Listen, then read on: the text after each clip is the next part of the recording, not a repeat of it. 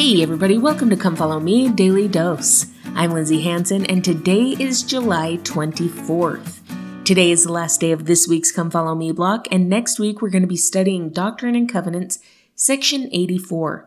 So we'll have just one section again next week, and I really look forward to jumping into it. It's all about the oath and the covenant and the priesthood and the power of God, and I think that there is a lot for me to learn there. So I look forward to that. But for now, let's finish up this week's Come Follow Me block by studying in Doctrine and Covenants eighty-two, and then a little bit in section eighty-three. So starting in eighty-two, verse fourteen, it says, "For Zion must increase in beauty and in holiness. Her borders must be enlarged. Her stakes must be strengthened. Yea, verily, I say unto you, Zion must arise and put on her beautiful garments." Now, if I'm being honest with you, I don't know completely what this scripture means, but there's something that I like to think about when I think of this scripture. I once had an institute teacher who compared this idea of Zion and the stakes and arising to the symbol of the tabernacle of the Old Testament. This idea of a tent, remember how stakes are something that we use to hold our tent firmly to the ground, where it talks about arising, this idea of raising up a tent. And then this idea of her beautiful garments being the sides of the tent or the canvas that drapes it. So let's think about this for a second as the tabernacle, as this idea of the temple, because that's what the tabernacle was for the children of Israel, right? So here it's talking about Zion. And normally when we talk about Zion, it's talking about the church and multiple people. But let's make this a little bit more personal. Remember, Zion is also those who are of one heart and of one mind. So Zion can also be an individual person.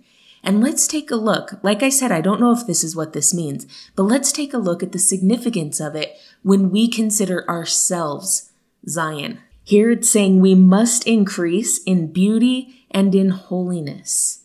This symbol of the temple, Holy of Holies.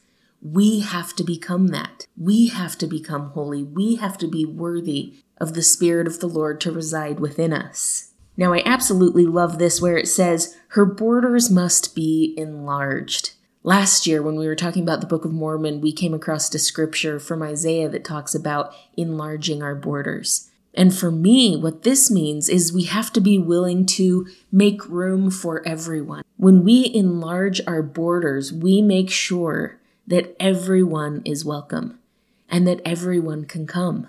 Now, yes, that's true within the church, and we need to make sure that the church is a safe place for everyone who wishes to be there, a place where everyone feels loved, where everyone feels welcome, where everyone feels like they can be nourished by the good word of God. It is not up to us to judge who is worthy to be there or ready to be there.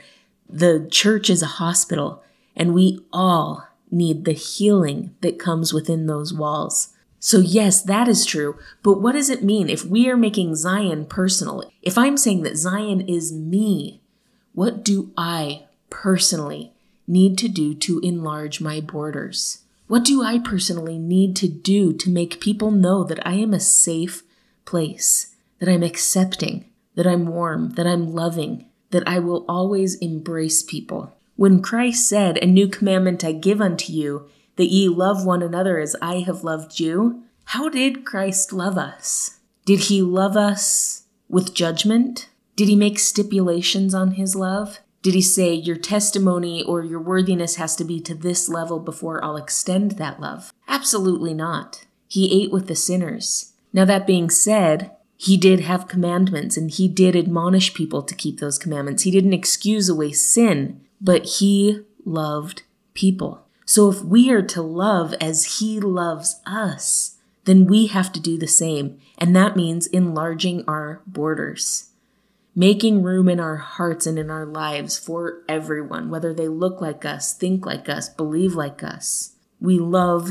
first. I once had someone ask me, well, what if by loving someone, I'm actually embracing sin and I don't realize it? And the answer that I gave them is, when I pass away and when I am face to face in that final judgment, I would much, much rather be found erring on the side of loving someone too much than I would on the side of judging someone too much. We have to learn to enlarge our borders and to rise up and, as a people, be symbols of the temple itself. Now let's take a look at section eighty-three. This section is talking about how important it is to take care of those who can't take care of themselves. And in verse six it says, "And the storehouse shall be kept by the consecrations of the church, and widows and orphans shall be provided for, as also the poor."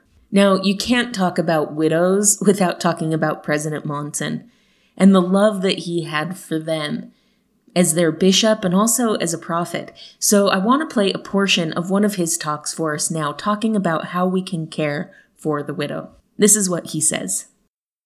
The plight of the widow is a recurring theme through Holy Writ. Our hearts go out to the widow at Zarephath. Gone was her husband. Consumed was her scant supply of food. Starvation and death awaited. But then came God's prophet with a seemingly brazen command that the widow woman should feed him. Her response is particularly touching. "As the Lord thy God liveth, I have not a cake, but an handful of meal in a barrel, and a little oil in a cruse. And behold, I'm gathering two sticks that I may go in and dress it for me and my son, that we may eat it and then die." The reassuring words of Elijah penetrated her very being. "Fear not, go and do as thou hast said, but make me thereof a little cake first, and bring it unto me, and after make for thee and for thy son. For thus saith the Lord God of Israel, the barrel of meal shall not waste, neither shall the cruse of oil fail." And she went and did according to the saying of Elijah. And the barrel of meal wasted not, neither did the cruse of oil fail. We too can bless if we will, but follow his noble example.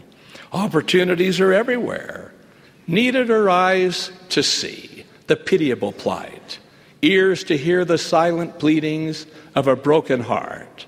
Yes, and a soul filled with compassion, that we might communicate, not only eye to eye or voice to ear, but in the majestic style of the Savior, even heart to heart.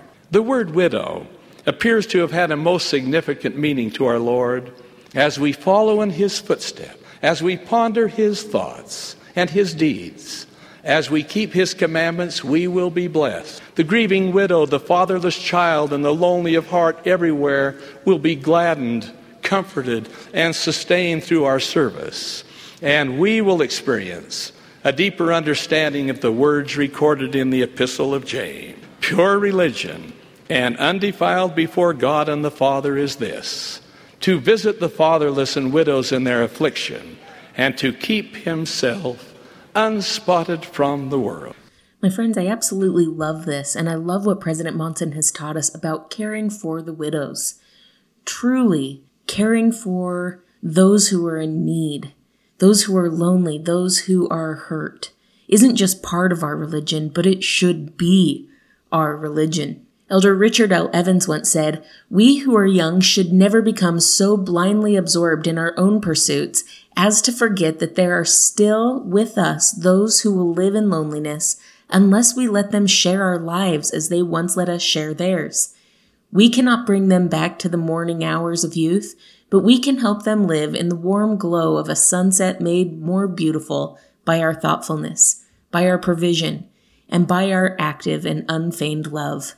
Life in its fullness is a loving ministry of service from generation to generation.